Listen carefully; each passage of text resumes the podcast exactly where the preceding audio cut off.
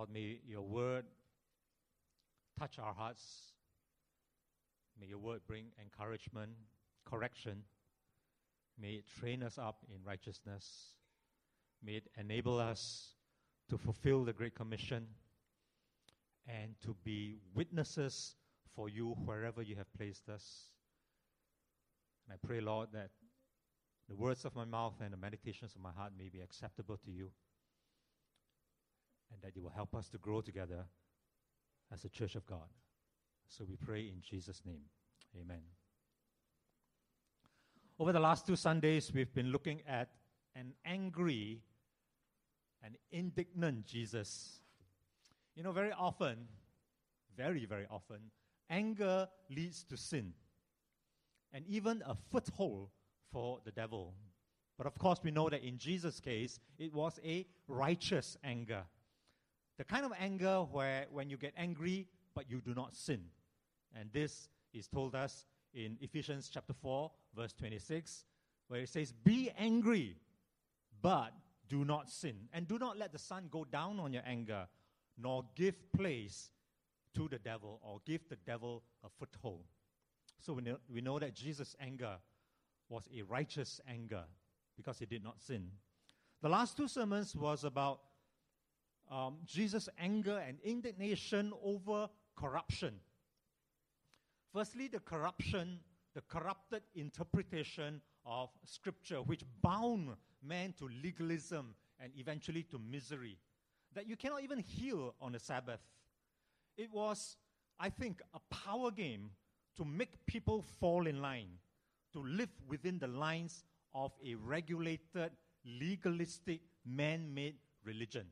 And that Jesus was indignant. The second sermon last Sunday was about corruption in the temple, which did not distinguish between the holy and the profane, that they defile the holy by dishonest exploitation of commerce and, and trading and exploiting uh, people. So much so that Jesus made a cord, uh, uh, uh, a whip, and then he chased these traders and these exploiters out of the temple. Today, we look at a corrupted view of children. And there are two instances recorded for us across the three synoptic gospels uh, uh, about Jesus and children. There were no miracles recorded that Jesus performed uh, for the children, but there was this sense of great indignation that Jesus had, which was recorded for us. Firstly, let's turn to Mark chapter 10 and let us read from verse 13 to 16. Mark chapter 10. Verse 13 People were bringing little children to Jesus to have him touch them. But the disciples rebuked them. When Jesus saw this, he was indignant. He said to them, Let the little children come to me, and do not hinder them, for the kingdom of God belongs to such as these. I tell you the truth. Anyone who will not receive the kingdom of God like a little child will never enter it. And he took the children in his arms, put his hands on them, and blessed them. What is the context?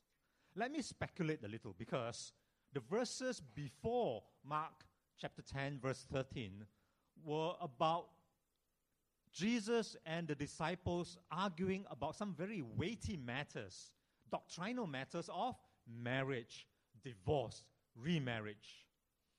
And let me speculate again. I think that the disciples were really fed up with Jesus' teaching. Jesus' answer was not to their liking, that God put men together and they shall not separate, they should not divorce, because that is sin. And it was not to the disciples' liking, so much so that they said, maybe in frustration, they said like, like that, ah, might as well not get married lah, if they spoke English. And in the midst of this argument, there perhaps were some noisy children. And the disciples, with, with their, their their hearts already stirred up about such a high view of marriage that it's not easy or not possible to divorce, they dare not rebuke the parents, and so they took it out on the children. Maybe. maybe Jesus saw the hurt expressions on the children's faces, and maybe he saw how it turned from, from innocence and joy to fear and rejection because the disciples were rebuking them. Maybe he saw the bewildered faces of the children. So, so what have I done? The children might be asking, What have I done to deserve being scolded like this? You know, it reminds me of uh, uh, a capping uh, when we went to Teban Garden several years ago and knocked on doors, and I was going uh, with uh, Auntie Eng Xiang. I think I've told this before. Knocking on a door, and this grandma and the little child uh, came out, and the grandma started saying, Ayah, this child, uh, your father the one you see, your father not at home, your father the one you, and he lousy, la, don't study, and, and all that. You can see the child's face just, you know, I, I, I don't know what's the word for it. The, the child was so, um, so disappointed until Eng Xiang said, but no, in CSC, he's very well behaved. In fact, he's doing good. And then you see the child's, his face totally changed. Maybe that was what happened with, uh, with Jesus and the children in Mark chapter 10. And what did Jesus say in the end? In verse 15, he says, If you will not receive the kingdom of God, if you will not come to me like a little child, you will never enter the kingdom of God. And those are very strong words. He didn't say, You stand the risk of not entering the kingdom of God. He says, You will never enter the kingdom of God. And this account was witnessed by all the gospel writers, or the three synoptic gospel writers, recorded for us in, in Matthew 19, in Mark 10 that we read, as well as in Luke 18. There is another instance which showed Jesus' attitude toward children, and this can be found in Matthew 18, in Mark 9, and in Luke 9. So let me read Matthew 18, verse 1. It says, At that time, the disciples came to Jesus and asked, Who is the greatest in the kingdom of heaven? What is the context? The disciples, if you read the verses earlier, were arguing, arguing about who was the greatest among them. Mark 9 says that they were arguing about it on the road. Luke 9 says that the argument started. You know what a Jewish argument is like? I have some experience with uh, Israeli military advisors what is it, 20 years ago. Even when they're talking, they're like arguing and scolding one another, and they get very heated when they talk with one another, but they're good friends. Okay? But that's the kind of uh, uh, uh, culture that, that was there. And, and you can imagine that Andrew, Andrew will, will say, surely greatness is based on seniority. I was the first disciple to be called by Jesus. I was the first to be chosen. And you can imagine Philip saying, No, it's about outreach, it's about missions and evangelism. You see, I brought Nathaniel. But Andrew then, then counter uh, very quickly, but I brought Simon Peter. And Peter says, You know that when Jesus is not around, I'm the boss. Everybody knows that I'm a natural leader. And Matthew says, I'm the big giver okay, my money is not exactly clean. It comes from, from illegal taxes, but I'm the ministry funds provider. And Judas will say, but I keep the account straight. And I have my own definition of straight. And John said, it's not about power, guys. Not about power, not about money. It's all about love. And I am the disciple whom Jesus loved. And Thomas says, I doubt you guys recognize my finer qualities and my heart of worship. Surely it is all about my Lord and my God. And Simon the Zealot says, My title says it all. It's all about zeal. And I'm the zealot. And these disciples were dumb enough to come to Jesus in the midst of this kind of argument and ask Jesus to adjudicate. How would Jesus settle this pecking order? How did he do it? He called a child to him. And someone uh, mentioned this phrase in a book, I can't remember where. It says he called a sweet face in a crowd of super egos to come. So let's read from verse 2, Matthew 18. He called a little child and had him stand among them. And he said, I tell you the truth. Unless you change and become like little children, you will never enter the kingdom of heaven. Therefore, whoever humbles himself like this child who is standing right here is the greatest in the kingdom of heaven. And whoever welcomes a little child like this in my name welcomes me. That was the lesson. And I think of I think of this picture which I took uh, was it several years ago, I think at a church camp. You know, we went to Batam on a on a church camp. We took one afternoon to do some missions, to give out some food, play some games with the children. And at the end of it, I was surprised that they came out, the children, to express their thanks and their honor. And the way they do it is they don't shake your hands, they take your hands and they put it on their forehead. I thought it was such a beautiful gesture of, of humility. And you can see all our, our youth and our young adults were like, wow, so fun, right? You take my hand and uh, put on your forehead. Such a sweet thing. And Jesus says, if you cannot humble yourself like this child, if you cannot humble yourself to do something like this, you will never enter the kingdom of heaven, much less be the greatest in the kingdom of heaven.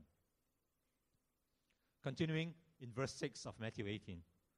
But if anyone causes one of these little ones who believe in me to sin, it would be better for him to have a large millstone hung around his neck and to be drowned in the depths of the sea.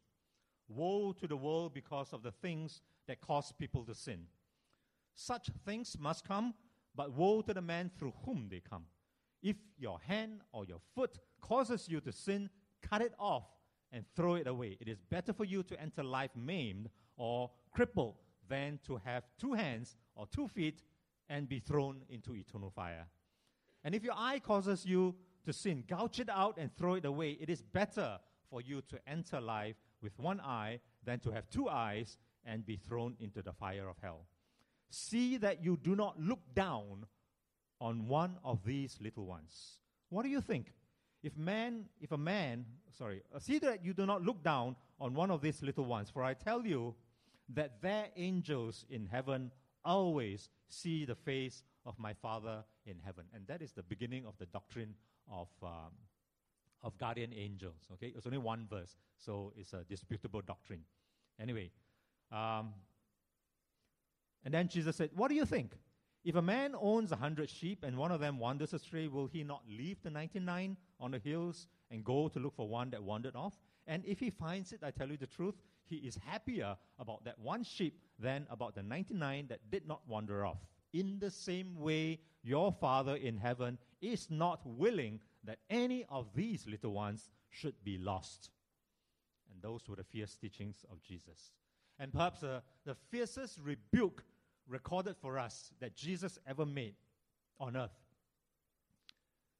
You know, in case you think that Jesus was the original, original mafia chief, you know, about, about tying a, a, a millstone around the neck and then, and then drowning the guy uh, the literary style uh, you read about gouging eyes, and cutting off hands, and is, is a literary st- style of hyperbole, right? So you purposely make it like so extreme. It's hyperbole. Actually, the punishment should be worse than this tying a millstone around your neck and drowning in the sea. It should be worse than that if you cause one of these little children to sin and if you do not welcome them. And can you blame Jesus for saying that? Jesus, who is omniscient, that means he knows everything from beginning to end. He knew in the year, whatever, 30 or 33 AD, what would happen in the year 2013. Can you blame him? Because one day, children will be abused. They will be abused with what might be called the overt sin of commission, child abuse, as in child prostitution, child labor or child slavery, child soldiers, and children infected with AIDS. Someone once said that the ultimate test of civilization will be in what it does to children.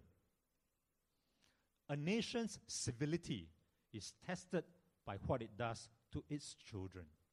And we are not civilized at all by what we have been doing to our children. Maybe it doesn't happen in Singapore, or maybe you know of some of this stuff that happens in Singapore, but it happens all around the world. I read this book uh, some time ago, and I've been keeping it on my, my desk for a while. I'm going to put it back into the library uh, this afternoon or tomorrow morning. It's written by this guy called Wes Stafford, and the title is Too Small to Ignore. It's an excellent book. I would encourage you to read it. Uh, it is where Wes Stafford talked about how he was abused. He was an MK. MK means missionary kid. He was a child of uh, missionary parents who were in Africa, and so he was put away in a Christian, mis- uh, Christian boarding school where he was abused physically, sexually, mentally.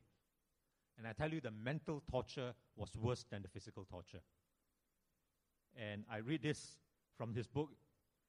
Some of the teachers in the Christian boarding school told Wes and the other little children if you tell your parents you are unhappy here, you will be Satan's tool to destroy their ministry in Africa. They will become discouraged and leave the field. If that happens, there will be Africans in the hell because of you. Can you tell that to a child, a Christian child in a Christian boarding school? And that was what happened to him. After many years, he was standing before a crowd of 2,400 Christian counselors. And he related this story. You know, some, some adults must have had a clue about the kind of abuse that was going on in this Christian school. But I think they just ignore it because, after all, they're kids. Right? After kids, can you believe them? So they just ignore. And this might be called the, we had the overt sin of commission, that means physical child abuse and and, and, and uh, child prostitution and all that. But there is also this covert sin of omission. You just ignore, ignore. Yes, the missionaries are very important, but the MKs, the children, not so important. They're just kids. And they are looked down upon. And Wes Stafford said before these 2,400 counselors that the worst thing that happened to him, okay, the physical abuse and all that were terrible. The mental abuse was terrible. But the worst thing for him was nobody believed him. And everybody ignored him. And that was the most terrible thing. And at that conference be- before 2,400 counselors, the, the, they, they all like kind of stood up and say, We believe you. See, finally, the, the, the curse or that hurt was broken, but it was 35 years too late. That you don't believe because just a kid. He's just a kid. Matthew 18:10 says, "See that you do not look down on one of these little ones, for I tell you that the angels in heaven always see the face of my Father." As um, a person who is very interested in photography, one of the lessons, uh, one of the key that they tell you when you take pictures of children is not to take a picture like that which I took. Okay, it's like you're standing so high up and you're pointing your camera down at the person. You're like looking down uh, on the person. Okay, in this case, the bus was moving and I just quickly took a shot. Okay, so I knew the theory, but I forgot. I forgot. Uh, I just took a very, very quick shot. So you don't look down on the child. What you should do is this, right? You you go down on your knees and then you are at eye level with the child and you take a picture like this, which I think is quite nice, don't you think? Uh, because I took it. So, something like this do not look down on one of these little ones, Jesus said. And I think there is a very special place in God's heart for children or for the poor. You read it throughout scriptures, right? But some say that there is a special place in hell for child abusers. Okay, that is not in scripture. okay, but uh, when you think about some of the horrific child abuse uh, yeah, maybe that's true. I don't know. You know, very often among pastors, um, you are asked, So, how big is your church? And I tell them, almost 600. You know, there's a tendency among pastors to inflate the figures. But am I inflating? Because I add the children. Right? Over here, 250, roughly, sometimes 300, 250. Uh, second service, about 90, almost 100. Chinese service, 120, sometimes 150. Children, 90, sometimes 60. Add all that together, I think about 560, almost 600. Can? Some say that, the, oh, the children, the children, they are the church of tomorrow. Right or wrong? No, they're the church today. They're here today. They are the church of today. That's why I include the numbers. I'll tell you another story about uh, this guy called Tony Campolo. Um, any of you heard of Tony Campolo? A very famous uh, Christian writer, pastor, sociologist. And uh, he was also one time spiritual counselor to Bill Clinton when Clinton fell from grace and had all his sin publicly uh, exposed and all that. And one day he was thinking, what kills a church? Um, I, I, think he was, as a sociologist, he was trying to do some research on that. What kills a church? And he decided to make his own boyhood church a case study because that church died. So he went and he asked, and, and amazingly, there were archives from that church still around. so he, he went into that storeroom and he said he brushed away the cobwebs and he took out the files and he took a look and he was wondering, how do I analyze this? Annual reports, because the church produces an annual, annual report, which we do not. And he said, How about the year that I became a Christian? So he went to that particular year, he took out the annual report, and the annual report said, Well, this has not been a very good year for the church. You see, uh, our collections have come down. Uh, our missionary activity is very subdued, hardly anything. Uh, our attendance has declined. And there were only three conversions uh, that year, and they were just children. Recorded, they were just children. And Tony Campolo says, I was one of those two, three children in that year. And I know the other two. One spent his life in missionary service in Africa, and the other one became the president of a seminary. What? Three, just three children? That's why the church died. So the conclusion is the church begins to die when we look at children and we say, ah, they're just children. That's how the church dies. You know, I'm one of, I think, one of those people who are not easily hurt. Right? Not easily hurt because I got thick skin. Okay, when I grow older, I'm more easily hurt. And I'm more cranky nowadays. But one time I was accused and this came to, don't know, second or third hand or fourth hand, huh? because not directly to the face. Accused of not liking children. And it was a very deep hurt. Okay, I've since forgiven and forgotten, I think. Oh, I haven't forgotten because I raised it here. and I said, I will retire in a heartbeat as soon as I have grandchildren. Right? So I'll desert you all. I look after my own, own, own grandchildren. Okay, that's what I would do. Because I love kids. And then to be accused of not loving kids. You know why? At the time, we were discussing uh, about family worship. You know, um, we have this term called family worship here in PPH. That, yeah, the children must join us, must join us for the wo- full worship, and then they will go down for their own activities.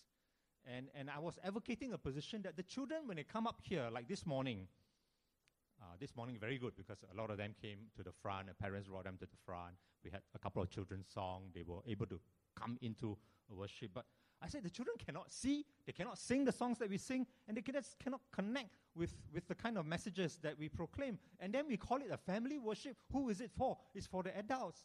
Adults who feel good when the children are by our side worshiping as a family. And sometimes we let the children read a book, and sometimes we give them a piece of paper and let them do some drawing and coloring and call it family worship. I said, no, why don't we change the style, right? Why don't we have worship start at 9 a.m. for the children and we provide for them uh, a, a, good uh, worship and, and get them to lead worship themselves uh, and, and to do PowerPoint and, and all that. So th- those were the beginnings in, in those days when we were talking about this. Have a, a specially designed worship just for the children so that it really works for them. And in some sense, this is like benign neglect, or you can call it the sin of omission, when we don't think about the children. we look down on them and we say that, yeah, they just come along, now, they just come along, and then we have family worship and expect that it works for them as it works for us. So some kind of benign neglect. But there is worse, right? If a parent advise the children to skip church because of PSLE or O levels or even university exams, what are we saying? We are saying that God can wait, right? Exams comes first. There are other priorities in life. God is not number one. Your exams comes first. Your exams comes first. Your PSLE number comes first. We have even cases that I've heard of um, where the parent will tell the child, until your grades improve, you're not allowed to go to church. So, what is the message there? The message is that God is not a, a God is a, a, a reward. God is not a relationship. And this, I'm now just like, okay, just speculating, huh? Because could it be that maybe the parents had a late night out on, on Saturday, they went to watch the midnight movie, or they, they, they were in a friend's house and enjoying themselves, uh, sipping choice wines, and, and therefore slept late on Saturday and then wake up late on Sunday. And uh, it's just Sunday school, uh, just Sunday school. It's just cool club. I don't even know what cool means, but so let's not go to church. Or we come late to church, we bring our children, and we say, Yeah, Lord, I'm late. Lord. Why? Children, uh. uh, children always get a blame, right, for, for the family coming late to church. So, question is, what kind of example are we setting for, for our children? What are we setting as an example, really? Let me call it what it is, okay? When you know what is right to do and you don't do it, it is sin. So we are setting not a bad example, we are setting a sinful example. It's, it's that simple. So now, okay, I want to explain, take this opportunity also to explain uh, baptism and communion for children in, in PPH. Uh, you know, we baptize children of all ages, and the youngest, about the youngest recent years was five years old uh, recently, uh, Anna. We baptized her. We actually had some issues over that, and we had to go back to the drawing board to, to rethink should we or should we not baptize? And I even asked around my pastor friend, I sent an email to eight pastors, all from brethren churches, and different sorts of reply came. Some says, oh yeah, just to make it easier, 12 years old and above. We don't even entertain baptizing anybody below 12 because it's very difficult. One day, somebody with a two year old baby will say, Hey, my baby understands the gospel. Can you baptize my baby? And, and, and if you do that, and then another one says, uh, You baptize that baby, how come you don't baptize my baby? Uh, so it's very troublesome. Just make it 12 years old and uh, set it straight. so, but we, we honor and we respect every church uh, decision, right? So among the diaconate, we discuss this is how we will do it, right? So long as the parents can vouch that the child understands the gospel, and so long as one of the Sunday school teachers, one of the cool club teachers, also say the same thing, we will baptize the child. So that's our stand. Okay? The stand of this diaconate. Maybe in future diaconates, we may go to the 12 year old when this thing gets out of hand, when parents are quarreling. You see, la, you baptize his, her kid, and don't baptize my kid. Uh, maybe, I don't know, okay? But that's our current stand. Because children are just, are just precious. They're not just, just kids just kids. They don't understand. Uh, and, and, and all that, okay? You know what I mean. Likewise for communion, same thing, okay? Uh, so just get it clear so long as you, as a parent, uh, feel that it is right for your child, he understands the, the solemnity of the, the Holy Communion, that it is sacrifice, it is Jesus on the cross. So long as they under, you, you think your child understands, then then let's take communion together. And that's real family worship. Okay? So those are the, the two things. Uh, oh, let me take this opportunity also. I'm all over the place today. Uh, how many of us here uh, became Christians, uh, let's use 18 and below, when you were 18 or below? Let me just get a show of hands. Not so many, yeah? maybe about 40%. Uh, I, I, think it might be slightly different in the, in the second service. But I tell you that American churches, uh, American churches, their statistics is two thirds. Okay, we are about a bit more than a third, nah? a bit more than a third. But in American churches, and I think in our second service, it'll be about two thirds. And that shows you the, the, the reach of the gospel into a child's heart. Okay, so let's be uh, very mindful of that. You know, we always talk about mighty men and women of God, the warriors of God. But what about the mighty children of God? And there are many. There are many. Oh, this is, I wanted to show this uh, when I say I got very hurt that I don't love children. uh, some of the precious children in, in, our, in our church. Okay, the mighty children of God. You know about Miriam, the sister, the elder sister of Moses, and how she was so smart, right? That when the brother was in this little reed basket floating down the river, about to be drowned, she ran along and she watched. I, or she, I don't know what she was thinking. And then she was so smart to spot the opportunity when Pharaoh's daughter fished the basket out of the river and she ran to Pharaoh's daughter and said, Hey, I know a wet mother who can come and nurse this child. And she brought the real mother to nurse the baby. And it's like a win win uh, situation. What would an adult say? An adult would say, Yeah, that's the law of the land. No? It's a terrible law. But the child will just sink and drown. I think that's what an, an adult would say. But a child would be I don't know, full of, of wonder about seeing this thing sailing down the river. And then, and then she had inspiration from God, I believe, and brought the child back to the rightful son, rightful mother to the son. the story of Samuel, whom Hannah, his mother, uh, gave away to serve the Lord in the temple. And Samuel heard God's voice and ran to Eli and said, What do you call me? You call me?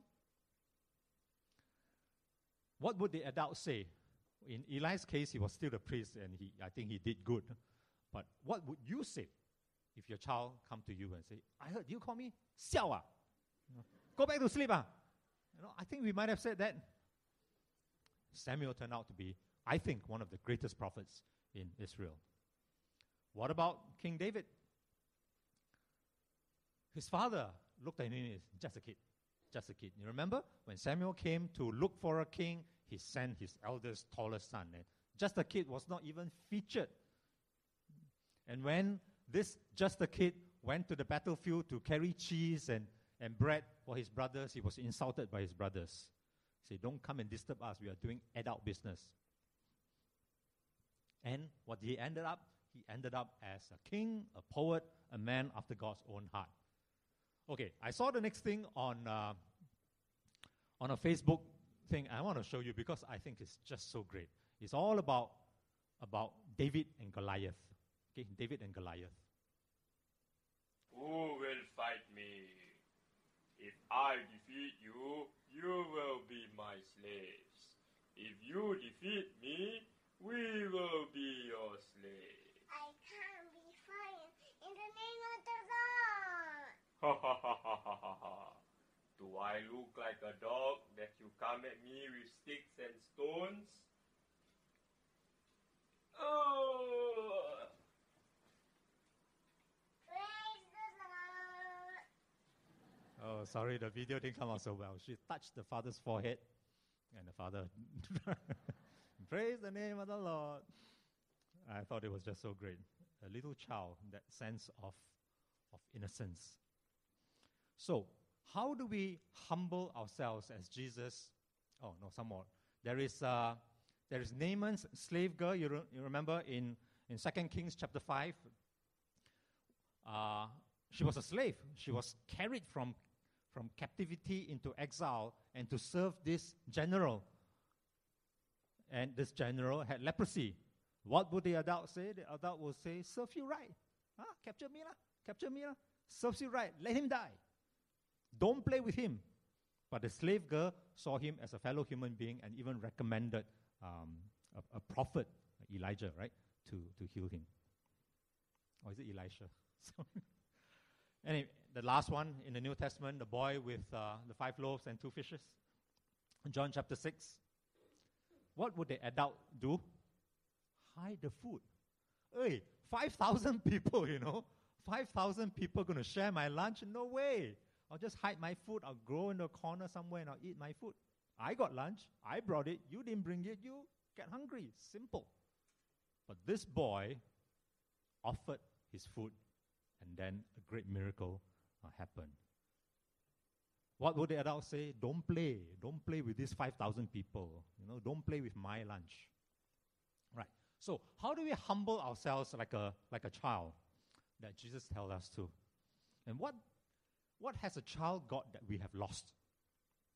Let me just share three very simple points, and that'll be the end for today. Right. Firstly, I think